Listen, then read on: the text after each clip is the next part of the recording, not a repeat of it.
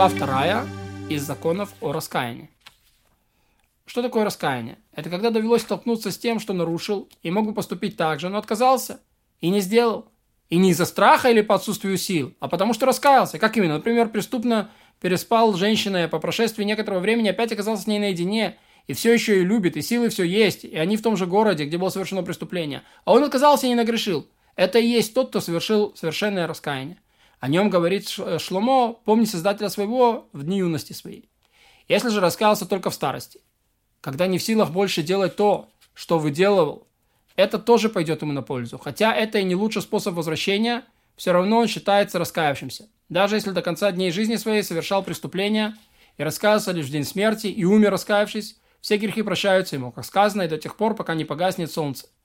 И, и, и это о дне смерти. Значит, если вспомнил Создателя своего и раскаялся до наступления смерти, ему прощается. Что такое раскаяние? Это когда грешник оставляет свой грех, выбрасывает из головы мысли о нем и окончательно решает, что больше никогда такого не сделает, как сказано, оставить злодей путь свой, преступник помыслы свои. И еще он должен сожалеть о совершенном преступлении, как сказано, по возвращению своему сожалел я, а когда уразумел, хлопнул себя по колену. И призвал ведущего сокрытое и свидетелей тому, что никогда не вернется он к этому греху. Как сказано, и не будем, и не будем больше называть Богом нашим созданием рук наш, наших рук, ведь только ты, то есть Всевышний, утешишь сироту. И следует произнести признание вслух, проговорить то, что решил в сердце своем.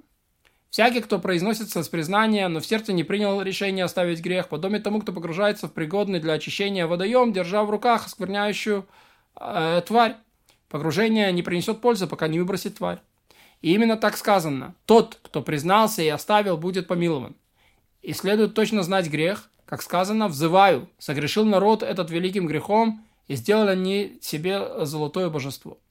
И подымает тому, кто раскался, вновь и вновь горячо молиться Всевышнему, в слезах и мольбах, раздавать милостыню, по мере сил своих, как можно дальше отдалиться от того, в чем он согрешил, сменить имя.